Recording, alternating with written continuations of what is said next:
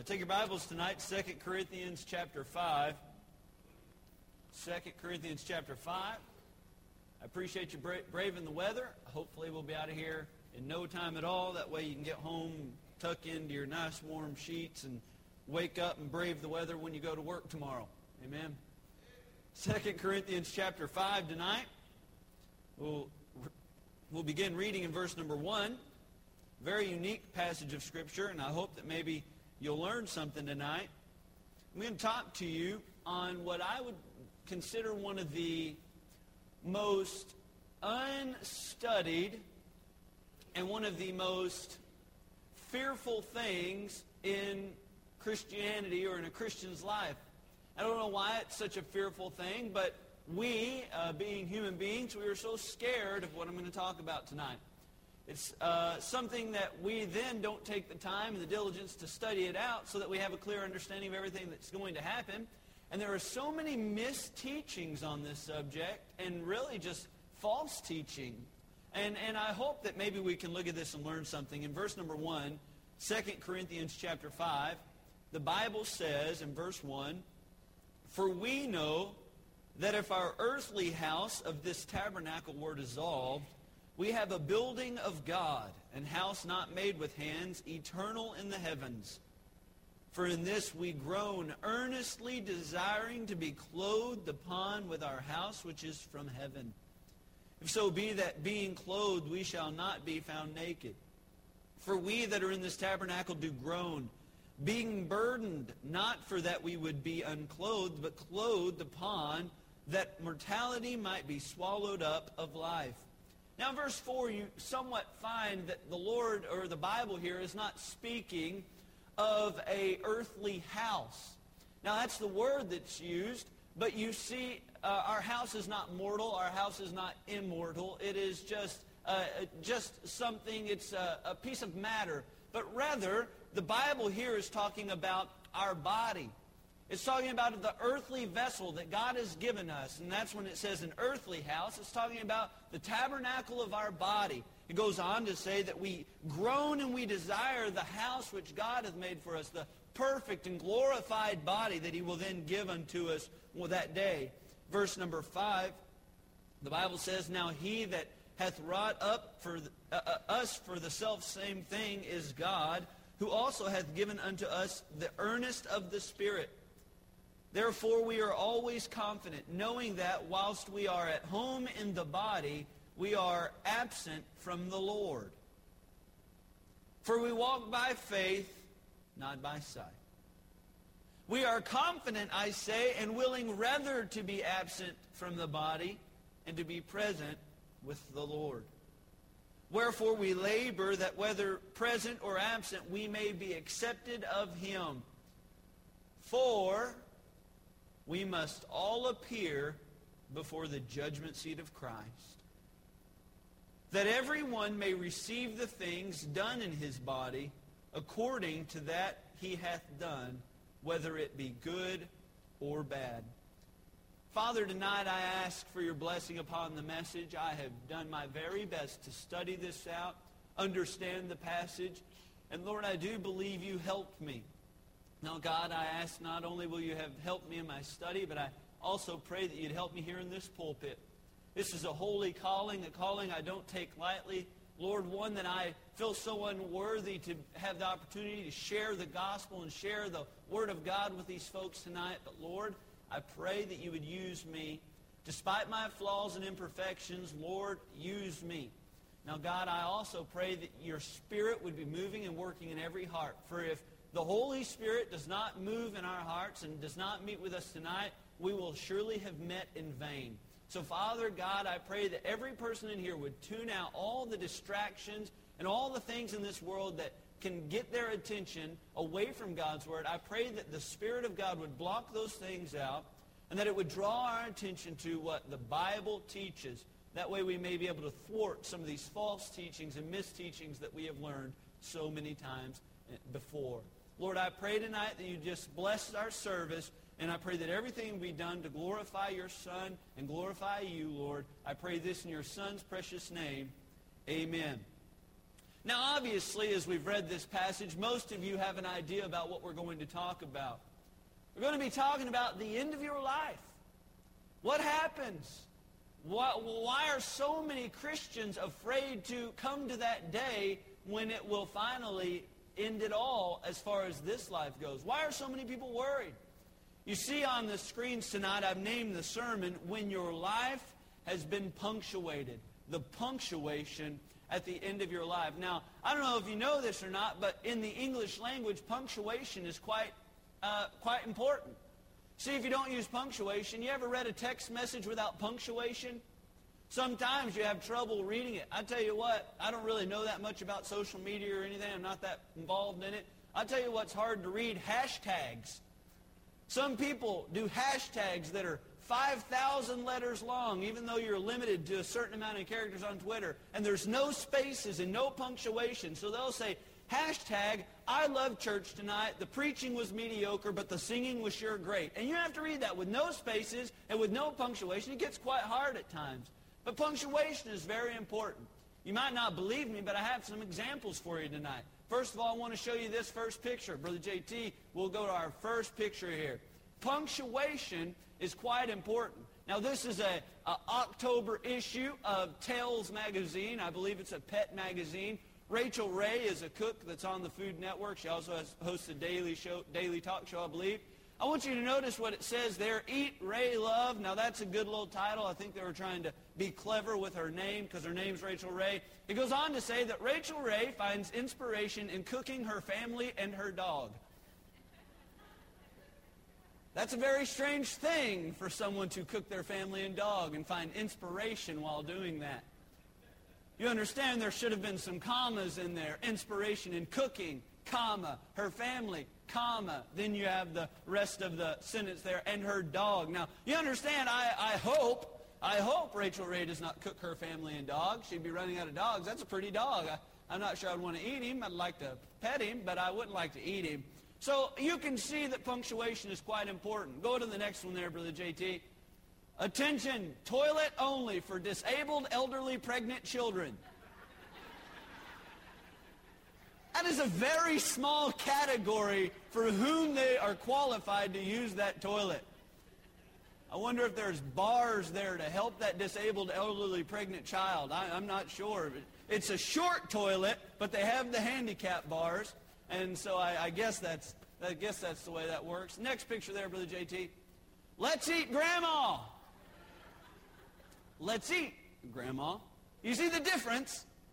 Punctuation is quite important. And punctuation even saves lives. You see that there. Go on to the next one, Brother JT.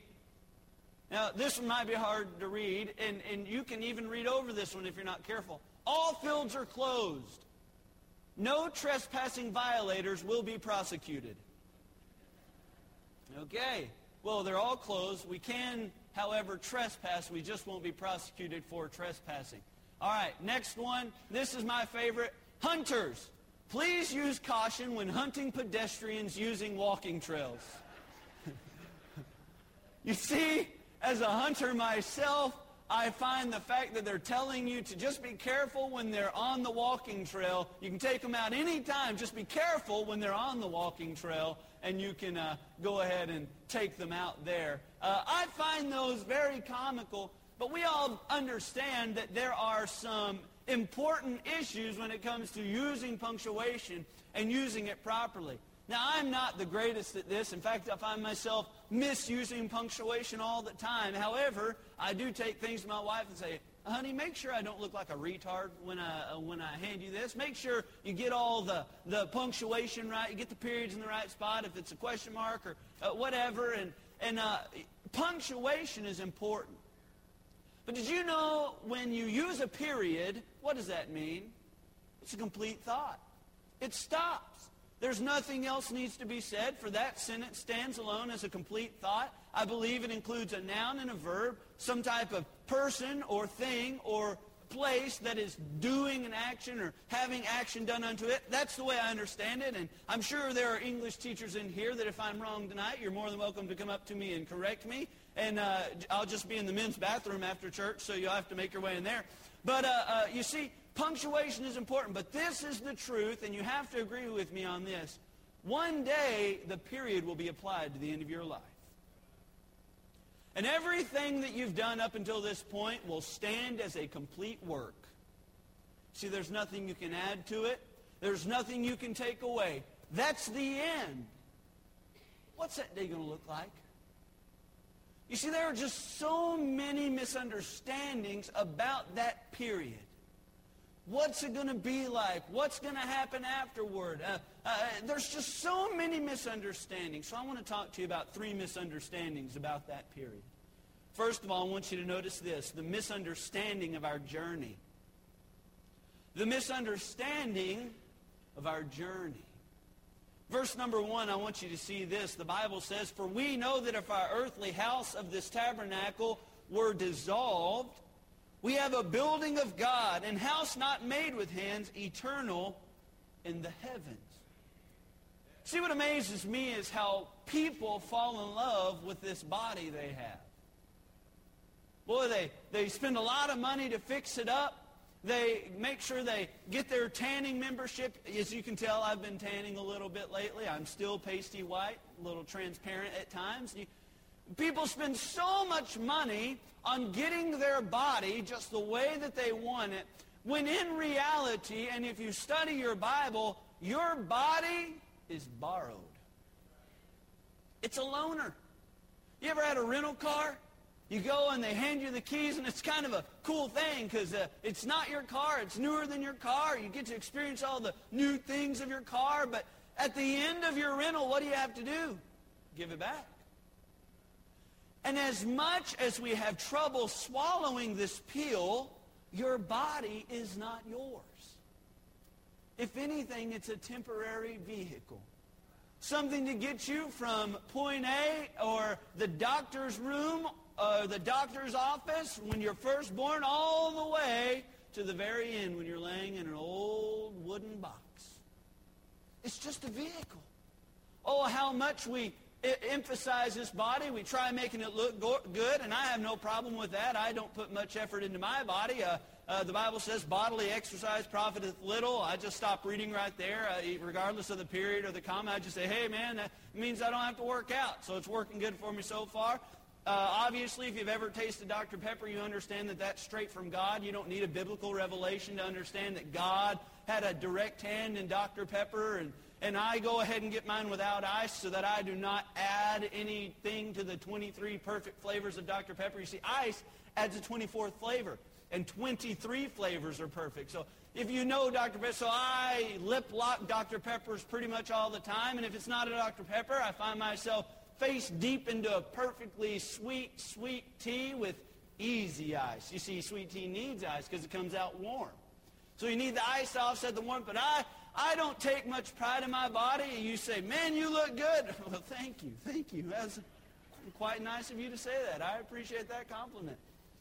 But this body is simply borrowed. 2 Peter chapter 1 says this, Yea, I think it meet as long as I am in this tabernacle to stir you up by putting you in remembrance, knowing that shortly I must put off this my tabernacle, even as our Lord Jesus Christ has showed me. One day you're going to give it all back. And we take so much pride in this life, and we almost, it's almost like we think that we are immortal while everyone else is mortal. I'll tell you what'll really wake you up to the fact that you're not immortal. Go sit in a waiting room of someone who had an accident. My brother Odell this week was a stark reminder for me. A man just falls off the ladder. Now he's in the hospital. He has stroke after stroke. Now they're, they're talking about him never having a vision. They're saying they don't know what's going to happen. They're, and, and I'm looking at my dad. I say, man, I can fall off a ladder hey, look, you're not exempt. The Bible talks about man's life. What is it? It is but a vapor. It is here today and is gone tomorrow. You have no guarantee you're going to make it home tonight. And your body is just a borrowed vessel which the Lord Jesus Christ has given to you. And I would say on the heels of that, you better do your best to take care of it. You know why? Because you can bring glory and honor to Christ when you take care of your body. When your body looks approachable, when it looks appealing, when it's a good testimony for the Lord Jesus Christ, I believe that brings honor and glory because anything, it would be a shame for us to walk around this church and just trash it out. Christ gave us this church, this beautiful building, but there would be no way that Brother John Ringel would take his uh, A&M graffiti color back there and put old Johnny Football is my hero on the back. There's no way he'd write that. First of all, because Johnny Football probably doesn't look very heroic right now. But, Brother Bill, that's the first time you said amen in years, brother. My soul, I feel like the Holy Ghost is coming down tonight, y'all. There's no way that we would desecrate the house of God, would we? Then why do we do it to the temple of the Holy Ghost? It is a borrowed body. I want you to notice, secondly, we should groan for our graduation. Look in verse number two. For in this we groan, earnestly desiring to be clothed upon with our house, which is from heaven. Now I wonder if we find ourselves doing this. I, I look forward, and I don't understand all the theology. I, I, I barely even understand all the language the Bible describes our glorified body as. I, I don't know how this immortality can put on, uh, or this mortal can put on immortality. I don't understand how this corruptible can put on incorruption. I don't see how this sinner can be glorified. I don't understand any of that. But I look forward to the day when Christ says something or God looks at me and some transformation happens where no longer am I ashamed of this old sinful, carnal, fleshly body. Where no longer is it ugly and unappealing. And for some of you folks that have been on this earth for many, many years, you say, I look forward to the day when I can walk right without a limp. I look forward to the day when I won't feel pain. I look forward to the day where I can see further than the end of my nose. I look forward to that day. But do we groan for do we earnestly desire to see the beauty which waits us on the other side? I just don't know that we do. There's a misunderstanding that this journey of ours is almost a permanent course of action, but my friend, it is such a temporary thing. Oh, 70 years in the course of eternity is very minuscule and yet we live in the present with no mind for the future, with no mind for eternal things, and yet we sit here and we take care of this body. We think that this body is what matters. We think that this life is what matters, that this earth is what matters. And I tell you, long, long, long way down the road, you're not even going to be, re- be able to remember what happens on this earth. Oh, it's not all about this earth. There's a misunderstanding of our journey. I want you to notice, secondly, there's a misunderstanding of our joining. Verse number six, the Bible says this. Therefore we are always confident, knowing that whilst we are, uh, that while we are at home in the body, we are absent from the Lord. For we walk by faith, not by sight. We are confident, I say, and willing rather to be absent from the body and to be present with the Lord. I want you to notice two things about this. I want you to notice, first of all, the certainty of our location.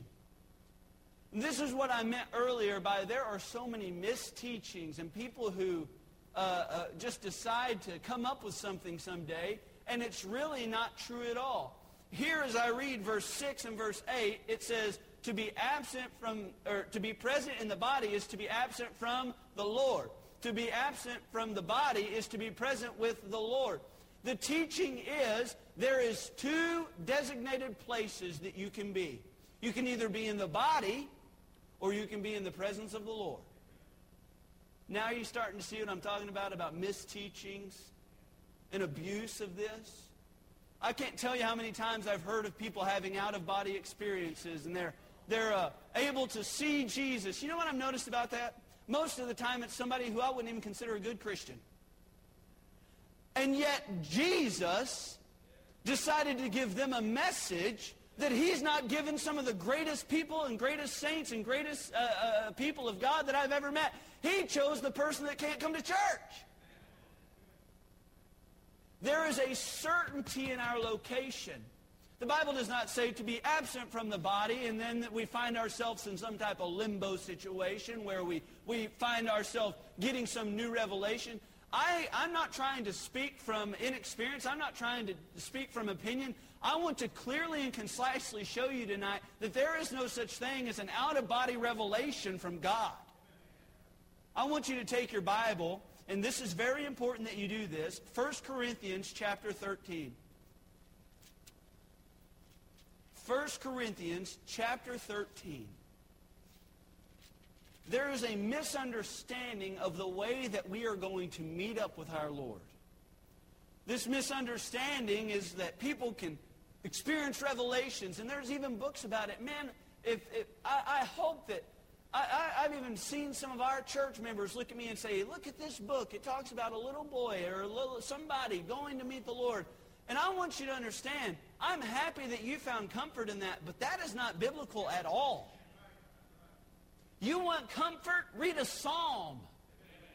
You want to find God's hand? You want to find God answer in the middle of your valley or in your trial? You open up the book that God wrote and stop worrying about all these books that authors that know nothing about God and don't believe anything like the Bible teaches. You open up the real truth and stop listening to their phony, made-up lies to sell some book somewhere and get in your wallet. 1 Corinthians chapter 13, I want you to notice here in verse 8. Charity never faileth, but whether there be prophecies, they shall fail. Whether there be tongues, they shall cease. Whether there be knowledge, it shall vanish away. For we know in part, and we prophesy in part, but when that which is perfect is come, don't read over that, don't glance over that. You have to understand what the Bible is saying. But when that which is perfect is come, then that which is in part shall be done away. When I was a child, I spake as a child, I understood as a child, I thought as a child, but when I became a man, I put away childish things. For now we see through a glass darkly, but then face to face. Now what's it talking about? It's talking about when that which is perfect has come. Is that not the context of the passage? When something that is perfect comes, right now it's kind of hard to see. It's like we're looking through a dark glass. I sat in the back seat of Brother Sean Ogden's truck the other day, and you would think the sun is going down everywhere, that it just burn up. He's got like triple aught buckshot tinted windows, double double pane. I don't even know. You, we drove by a 7-Eleven. I kid you not. We drove by a 7-Eleven, and I said, why is that 7-Eleven closed? 7-Elevens don't close. But there were no lights on. He said, it's not closed. We pulled in. I looked through the front window. There were lights. It was so dark through the back window, I could not even see that there was lights coming out of the 7-Eleven. You see, the Bible's talking about that. Now we look through a glass just dimly lit, very difficult to see. But when that which is perfect is come, we uh, will see as face to face. Now I know in part, but then shall I know even as also I also, or also I am known. What's it talking about? The Bible is teaching clearly here that when God was speaking to his prophets of old in designated short periods of time, small bits of information. So for instance, God gives Peter a, a, a revelation. God gives Paul a revelation. God gives John revelation so that they would be able to see something, record it, for us to have that knowledge. And that was how they would get the information from God. God would speak to them directly. They would have some knowledge. But the Bible says those were in part. And would you agree with me? God was, even when the law was given to Moses, was that not just in part what God wanted them to know? So as in part, the Bible says, when that which is perfect is come. Did you know there's only been two perfect things ever come to this world?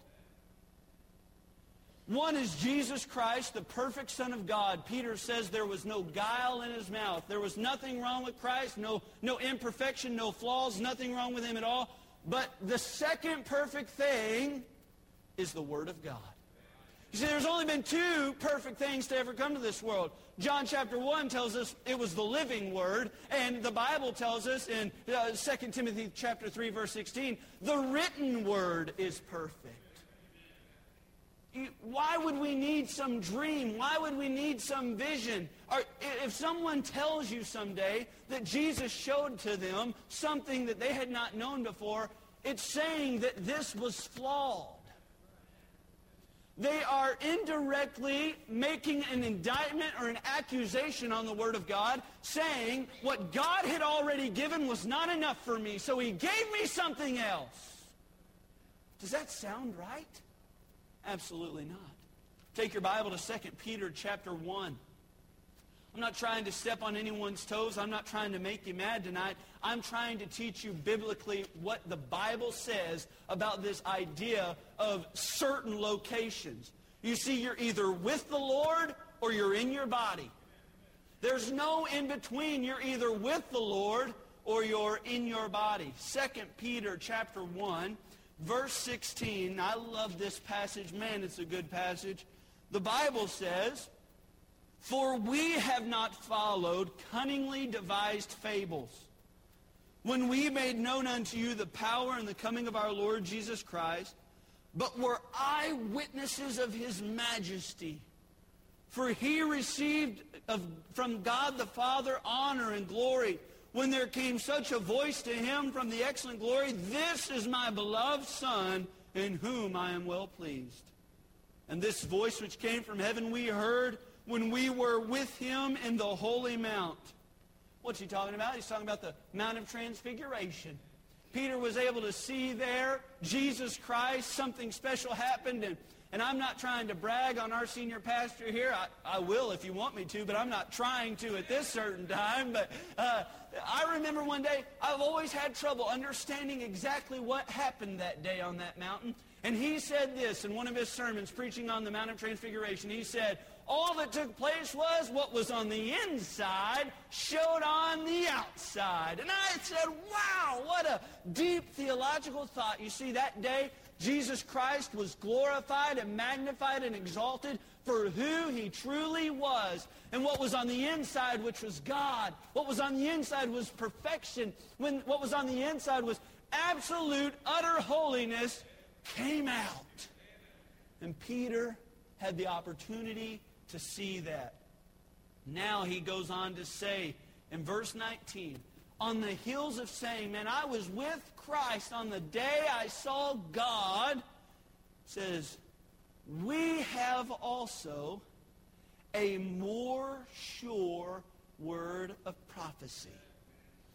Whereunto ye do well to that ye take heed as unto a light that shineth in a dark place unto the day dawn and the day star arise in your hearts, knowing this first, that no prophecy of the Scripture, now notice this, he says of the Scripture, because there's a lot of prophecies that are not of God. There's a lot of false sayings and a lot of teachings that, that were nowhere in God's mind when he created this world and when he gave us this book. It says, no in, uh, uh, uh, prophecy of the scripture is, is of any private interpretation, for the prophecy came not in old time by the will of man, but holy men of God spake as they were moved by the Holy Ghost. You want to talk about revelation? You want to talk about prophecy that you have no shadow of a doubt is going to come to pass? Look no further than that book. If it's out of that book, I can't promise its validity. If it's out of that book, I can't promise that it's going to be right. If it's out, not out of this book, I can't promise you that it's worth anything. But if this book in my hand says something, you can take it to the bank. You can look at it all day long. You can trust it. You can, you can take it. My friend, you don't have to worry if it's going to come to pass. The Bible always comes to pass. If it's in this book, it's right. If it's in this book, it's truth. If it's in this book, it is perfect. But not all the time do people agree with this book. And when you start reading things of people having Jesus show up, have you ever noticed it's always they woke up and had a vision? Well, why is that? Because they were still sleeping. You ever been there? How many of you uh, had a dream and you were running from something or you were on a cliff. You ever notice yourself? You're not, you don't look asleep in your dream. You're not sleepwalking in your dream. And they say, oh, I had a vision. No, you had a dream. You ate some bad anchovies, Jack. You ate something that made you think about something that wasn't right. But what they do is they count it as personal experience and they say, well, I was there. I felt it and I know that it was real. Not if it doesn't agree with this book. You ever woke up from a dream, and you say, man, that felt like, like I was there. That's what it is. It's not real. It's not biblical. It's not of God. In fact, if, if you want to know my opinion on the matter, the Bible says that Satan is transformed into the angel of light. Sometimes Satan can look like you would not think he can look. And just, I want to be very clear on the certainty of your location. You close your eyes, your heart stops beating, your mind stops working, guess where you are? With the Lord. If your heart's still beating and your mind's still working, guess what? You're still here. There's no two other way. There's no other way. That is what the Bible teaches. And as I said earlier, I'm not out to make anybody mad. That would be the last thing. But study your Bible and see if I'm wrong. Because you'll see that I'm not. The certainty of locations, I want you to know, secondly, the confidence in the Lord. Look in verse 8 of our original passage, 2 Corinthians chapter 5. Verse 8 says this. We are confident. Now, that's, uh, uh, this is something when, when a Bible writer says, when we are confident, we are certain, you know he's stating it to, to draw your attention. He says, we are confident, I say, and willing rather to be absent from the body and to be present with the Lord. Man, he sure talks about his salvation experience like he knows what he's talking about. He says, I am confident. I know that I know that I know beyond a shadow of a doubt. I know 110,000% sure. I know that I'm going to wake up in heaven and see Jesus Christ. Wouldn't it be nice if every Christian could say that? Did you know that every Christian can't? Although we have been given so many promises, although the gospel has been made so clear that a child can understand it, although, although all of those many things, you know how many Christians stumble through this dark world unsure? Unaware that they can absolutely know. Did you know that you can never grow if you don't know? If you're constantly worried about whether or not, if you were to die in a car accident, whether you would wake up in heaven or hell, there's no way you can take the next step in your Christian walk. You know why? Because you're still, you're still trying to worry about the faith in your salvation. There's no way you can take a step to a sanctification if you're still worried about your salvation. He says, I am confident, and I tell you what, willing rather, that I would be present with the Lord. How confident are you? When I was soul winning at college, they came up with this creative way to ask a person whether or not they were saved or not. We had a very large amount of people that would go out and knock doors, and we knocked those doors five times a year in two different communities, about 100,000 doors. And we would knock them five times a year. And you say, that's crazy. I know. These people get mad when they see you on their front porch. Yesterday I was knocking doors, and I knocked on that door, nobody, or I rung the doorbell, nobody came to the door. I go down past the garage, I'm walking to the next house, and I hear somebody open the door and say, and stay away, and slam the door. I said, wow, you sure were not very nice to Jesus right there. But they created this clever way to, to uh, uh, ask whether or not someone was saved. We'd go up to them and we'd say, hi, my name is Andrew Wolfenbarger. I'm from Lancaster Baptist College, and we are taking a poll. They say, oh, so this is not the normal, are you sure you're not gay? No, no, no. We're taking a poll for scientific purposes. Say, okay. You'd be surprised how many more people will be willing to participate in a poll than they will be concerned about where they're going to spend eternity. And you say, first of all, are you married? Why, yes, yes, I am. Second of all, and we would ask, a series of about six questions. By the end of it, they're oh, very comfortable.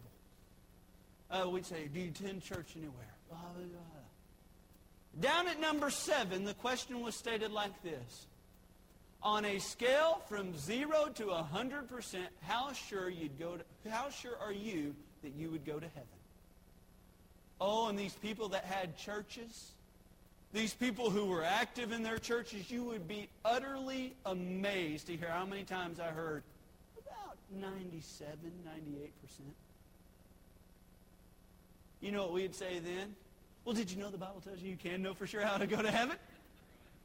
And we'd crumple that old survey up like it didn't even matter at all. I don't even think we turned them in, man. But when you get on the doorstep of someone, they say, oh, yes, I'm a, I'm a, a, a, a member down at the First Baptist Church of the Laodicean uh, Odyssey.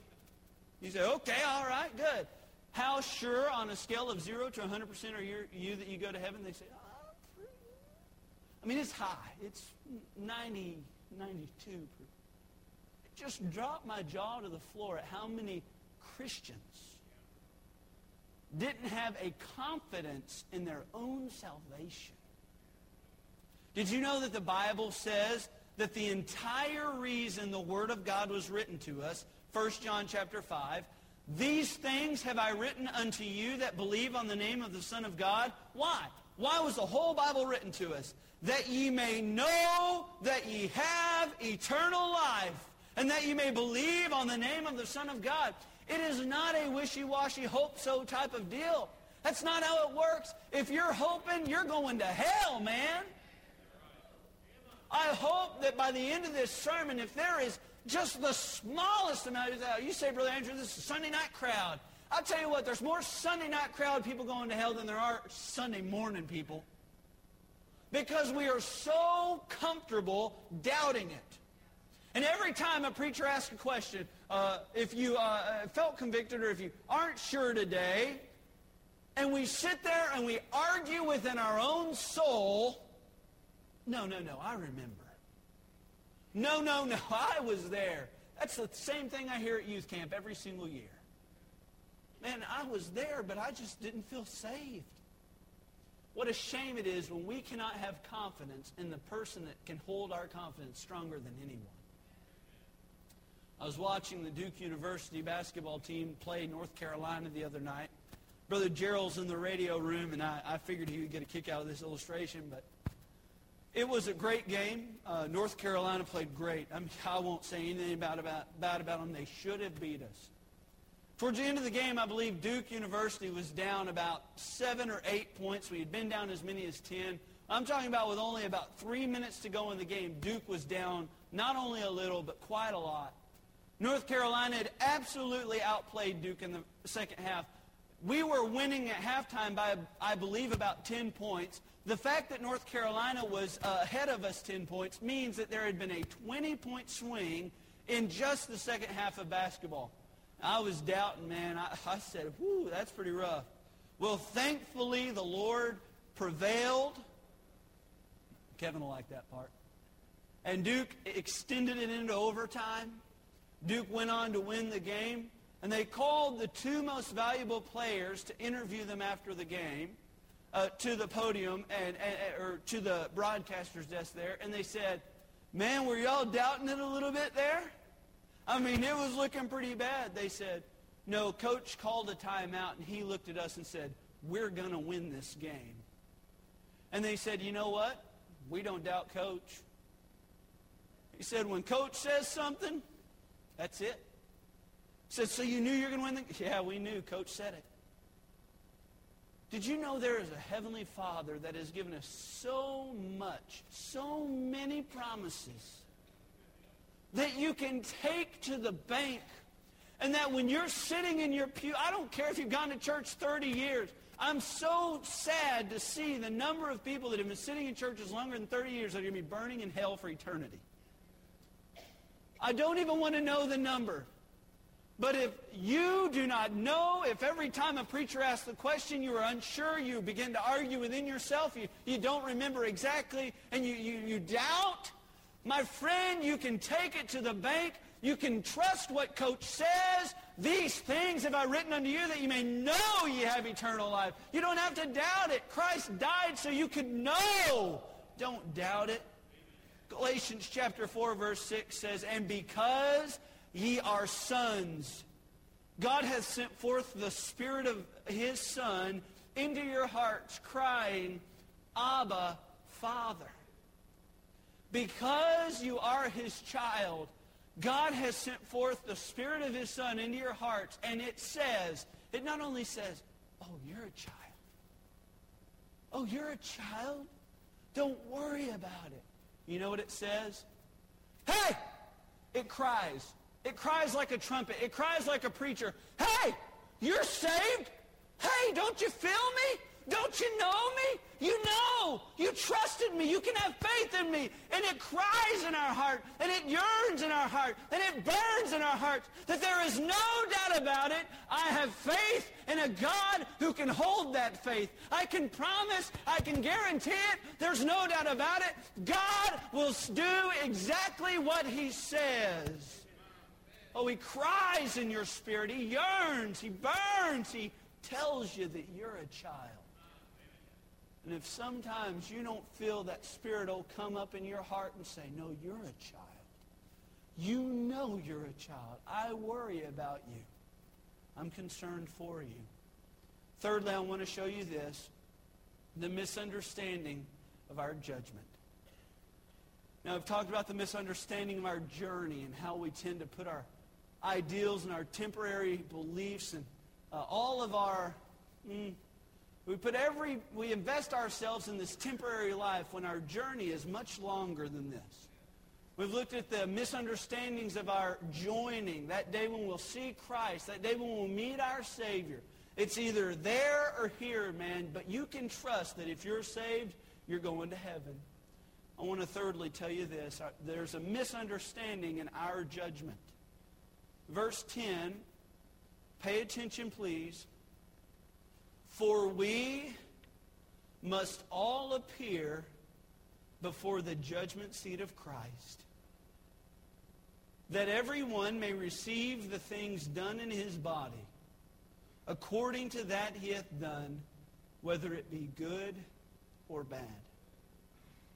I cannot tell you how many times I have heard preachers preach an incorrect doctrine when it comes to what that day at the judgment seat of Christ is going to be like. I've heard time and time again, and I have no doubt about it, you've heard this as well. What if God put all your sins on a screen? What if God shows to everyone and, shows everyone all that you've done wrong? How many of y'all have ever heard that? You, you've heard that preached.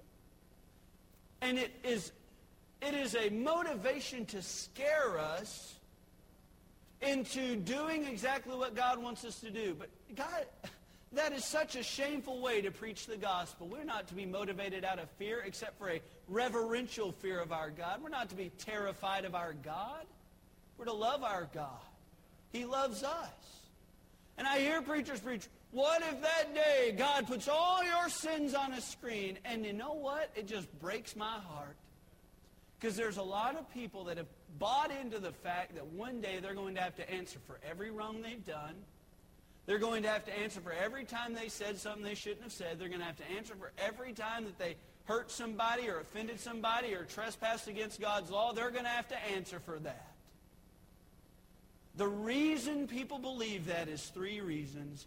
They first of all want you to believe, or we believe, in a lack of accountability to God. You see, people sit here and they hear that, that our sins are going to be broadcast before everybody. And I just don't fully understand why there's so much fear about it happening that day. Because, did you know that God already sees everything? Did you know that God already knows everything?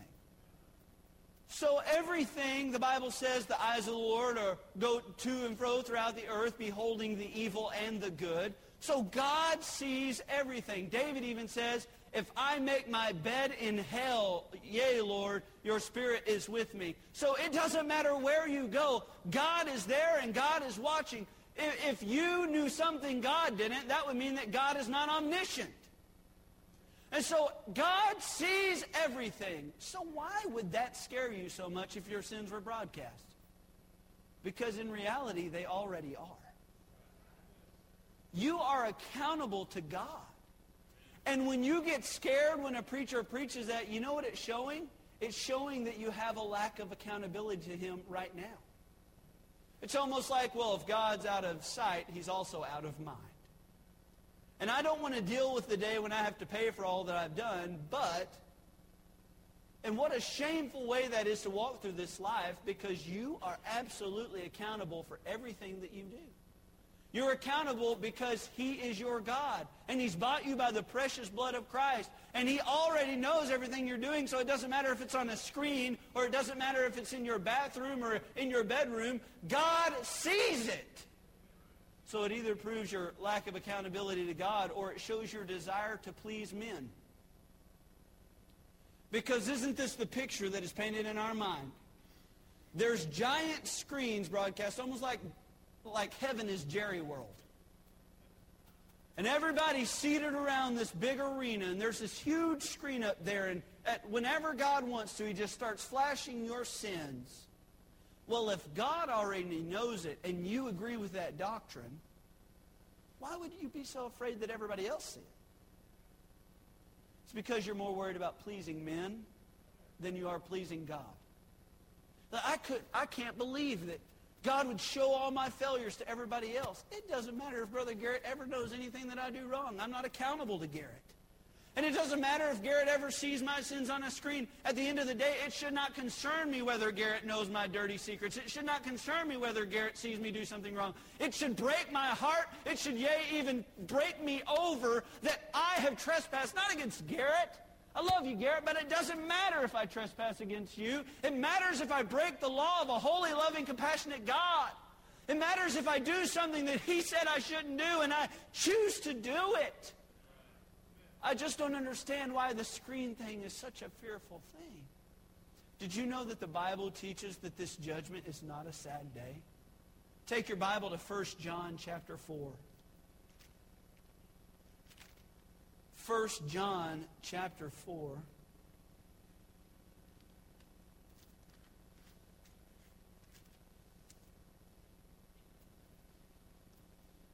Verse 15, the Bible says something very, very amazing here. And I'll be honest with you, until I read this, there was a little bit of intrepidation about the day of judgment for me. There's a difference between our judgment and that of the lost world. You see, there's two judgments. There's that which is called the great white seat throne of judgment. That's when all sinners are going to have to answer, not necessarily for every individual sin that they do. It doesn't matter. It matters that they did one. And because they've trespassed against a loving God, and because they rejected the Son of God, you know what? They're going to have to spend eternity in hell. But there is a judgment for believers. That is the judgment seat of Christ. That is what's in our scripture tonight. And this is the judgment that we are called to. 1 John chapter 4 verse 15 the Bible says whosoever shall confess that Jesus is the son of God God dwelleth in him and he in God. So who is this talking to? Believers. The redeemed of the Lord. The Bible goes on to say, and we have known and believed that God, the love that God hath to us. God is love, and he that dwelleth in love dwelleth in God, and God in him. Herein is our love made perfect, that we may have boldness in the day of judgment. Because as he is, so are we in this world.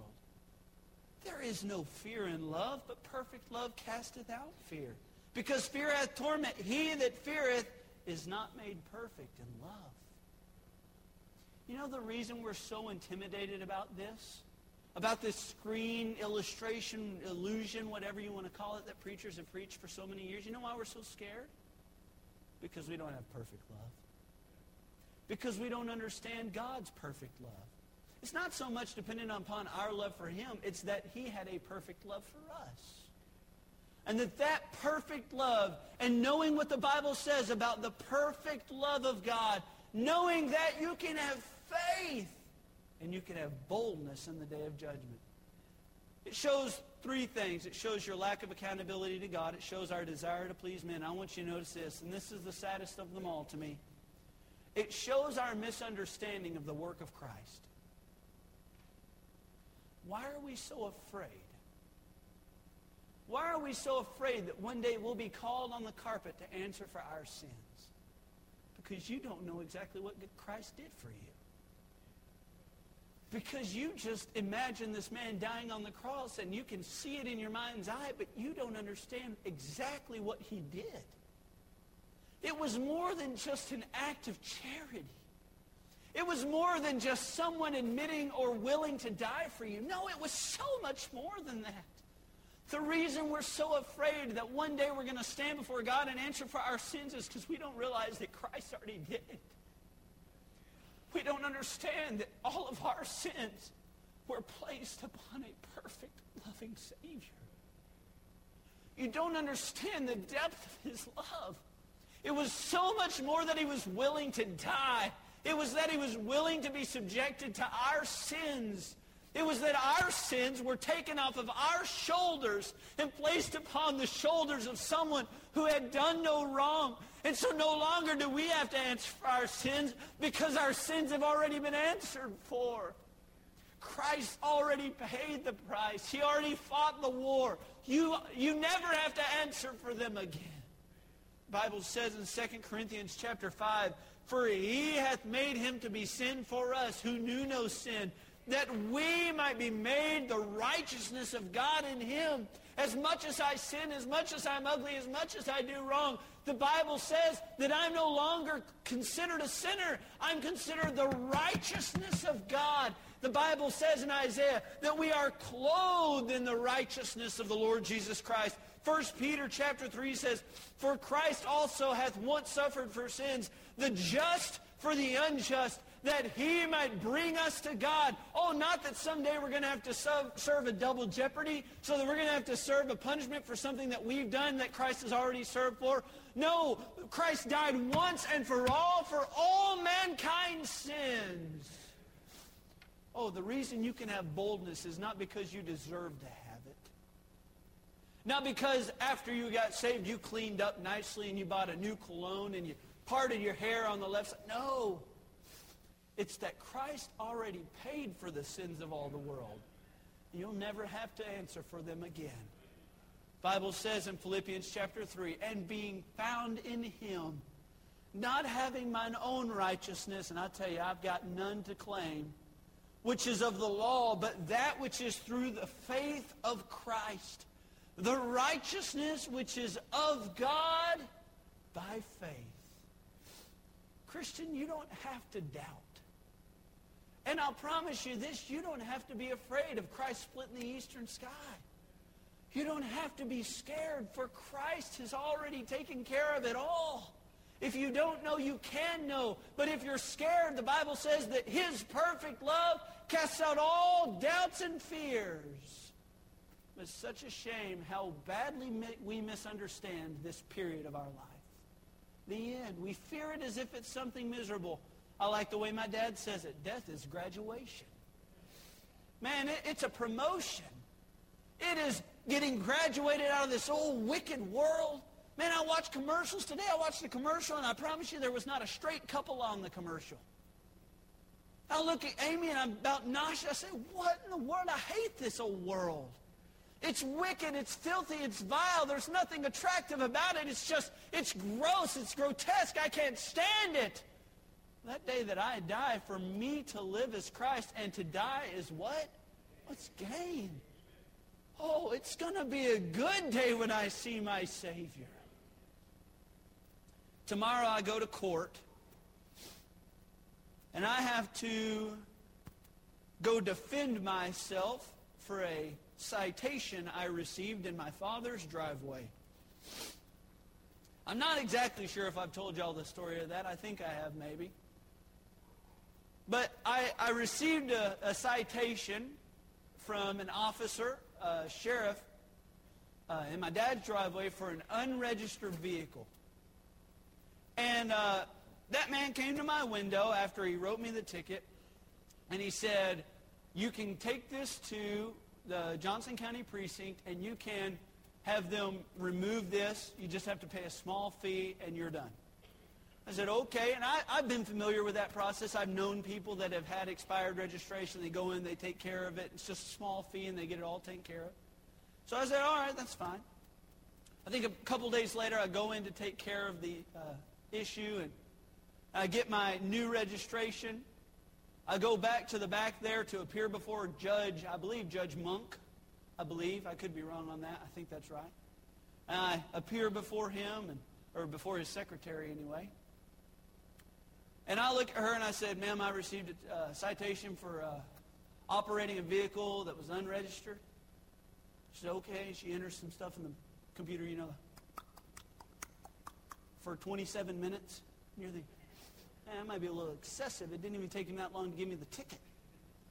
But they, they do this and they say, she goes, looks at me and she says, that'll be $150. And I said, I'm sorry, what? So that'll be $150. I said, but ma'am, I, I was almost sure, uh, he said at my window that I could just bring this in and have it dismissed for a small $10, $20 fee, and it'd be no big deal. I could have it dismissed, and it'd be no problem. She says, that's what usually happens. But she says, you see, the code that was written on your ticket is an undismissible misdemeanor. I was like, what? I mean, I'm a lawbreaker, but I ain't no outlaw. And I said, and she looks at me, she says, would you like to plead not guilty? And I said to her, and I quote, Ma'am, I'm as guilty as a sinner before God, but that don't mean I want to pay no $150 ticket. And she somewhat giggled, and then I witnessed her. She got saved. It was glorious day, but she said, no, you can fill this paperwork out and you can go defend yourself in front of a prosecutor. So I, I, dis, I decided to do that. I checked some boxes, signed my name. So tomorrow I, I appear before the prosecutor. Now, since this has all happened, I had some red flags raised as to why I'm getting treated differently than many people have gotten treated. Why other people get off with a small fee and I'm having to pay a $150 fine. So I started digging. I did some research. The code that was written on my ticket was 502.402. Now, you might not know what that means, but I do. Now, I looked it up. Basically, what that means is that a vehicle has not been registered and you are operating it. So, so okay, all right, that makes sense. Until I read 502.404, which is two away. And it says a vehicle with expired registration or that had previously been registered and is not registered now. And so 502.402, the, the citation I received was saying that I had never ever received my, uh, uh, uh, thank you. Y'all want to preach for me? You're more than welcome to. Saying that I had never registered my vehicle ever. And that ticket is undismissible. It is a misdemeanor. And uh, you have to pay the $150 fine or a fine not to exceed $200 as the code reads. But see, the problem is I'm guilty of 502.404. For my registration was in the front window. It was just expired. And so I have called the lieutenant. I've talked to him several times on the phone. The first time I talked to him, I explained my case. I said, sir, I would just like to set up a meeting with the officer that gave me the ticket and discuss it with him. That's what I found out. And he said, yeah, we don't do that. I said, okay. Well, let me explain to you everything that's going on, and I would like you to look up my case. He says, okay, I'll get back with you. He calls me back. No, no, no, I'm sorry. He's never called me back, actually. I've talked to him four times, and I've had to call him every time. I called him again, and he says, turns out my officer made a mistake. And I said, glory Almighty, thank you. Man alive, I'm so happy it wasn't my fault. He says, my officer made a mistake. That's all he said. He wouldn't go any farther than that. He didn't, you know, elaborate. He just said, my officer made a mistake. And I said, so, and at that time, I didn't know exactly what had happened. I didn't know what had gone wrong. He wouldn't explain it to me. I had to do that research myself. And so I said, okay, well, um, can I get a validated letter from you stating that your officer made an, a clerical error, and I will present that to my prosecutor when I have to appear? And he says, yeah, we don't do that. Yeah, amen, brother. And he also said, I will, however, send an email to the attorney. So that was about three weeks ago. So I, have talked to him several times throughout the course of the next three weeks, and as recently as Friday, I said, Sir, I have to appear on Monday. And you've not received any word back from them, and I need something to take to court stating that it was simply a clerical error. He asked for my email as if he was going to. I said, Sir, can you just describe the, the situation? And he said, We don't usually do that, but let me get your email. As Friday. I appear tomorrow, and guess what still has not come? An email stating that I was not the one who made a mistake, but rather it was our law enforcement. You know what? I'm going to have to go in that prosecutor's office tomorrow and I'm going to have to state him my case, and hopefully he rules in my favor. Or else we're taking up a collection next Wednesday night for $150. That's all we have to come up with. That's about 25 cents a person. So we'll, we'll, we'll get it done. You know, the lieutenant did not help me at all. It was almost like he was not willing to help me. You know what the Bible teaches? If we sin, we have an advocate with the Father. We are as guilty as a sinner before God.